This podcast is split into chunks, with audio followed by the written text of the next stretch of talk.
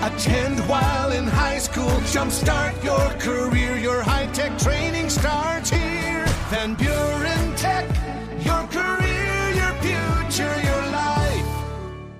This podcast of The Daily Buzz is brought to you by More Family Pharmacy. It's not just a name. It's what you get. More. In Allegan, Hamilton, Plainwell, and South Haven. More Family Pharmacy. Paul Layendecker and The Daily Buzz. So, some sociologists think they've found out why we fidget when we're nervous. Apparently, it's to make us more likable. They got a bunch of people to give presentations and had the audience secretly rate them. They found the presenters who looked the most stressed also came off as the most likable. The theory is that humans evolved to display anxiety by biting our nails and fussing with our hair as a survival tactic, and all to get support from other humans. Now, you can't see it, of course, but most of the time I'm recording The Daily Buzz, my knee is going under the counter.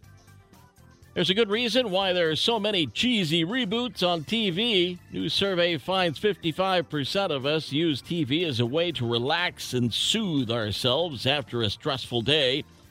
Sitcoms and long-running series are the favorites.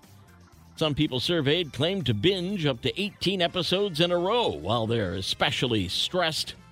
Almost everyone claims to relax by taking a bath.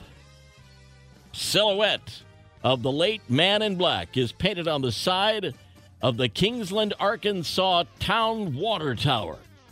And a prankster with a gun thought it would be funny to shoot a single bullet into the silhouette's crotch, causing a stream of water to leak out. Social media has, of course, erupted in laughter. Water office managers said a lot of hard work and effort went into getting the grant to get it painted. Said it's sad someone would do this. Sounds like they need a little flex steel. We'll turn the page in 60 seconds. The Daily Buzz. Paul Layendecker and The Daily Buzz, Part 2. New York City airports can no longer charge $28 for one measly glass of beer. New policy now prevents bars and restaurants inside the terminals from gouging travelers, like charging $11 for a side of fries.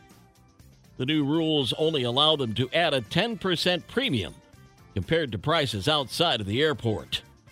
Last summer, a guy went viral for posting the menu prices at LaGuardia, including a $28 glass of Sam Adams.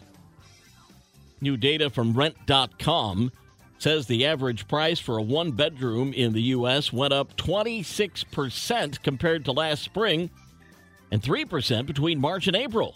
Rent went up the most in Rhode Island, where on average they're triple compared to 2021. South Dakota, Oregon, Arizona, and Florida all had the biggest rent hikes. Not to make your blood boil, but America's top CEOs got some sweet pay raises in 2021. CEO comp set a record for the sixth straight year. Their median pay, nearly $15 million each. That's more than double what top executives made a decade ago. Most CEO pay comes in the form of stock. That means some of them will likely see even more dough if the market does well. The highest paid executive comes from Expedia, the travel booking website. His pay package, $296 million. Knucklehead news out of India, where a couple really wants grandkids, but 6 years after their son got married, they're still waiting. So they're taking him to court. Sanjeev and Sandana Prasad say they've raised their son, paid for his pilot's training, and shelled out a load of cash for his lavish wedding. And despite that, not one grandchild. So they're suing him for roughly $650,000 for mental cruelty. But they say they're willing to stop the lawsuit if a grandchild is born within 1 year. The son and his wife have not yet responded to the lawsuit. The Daily Buzz.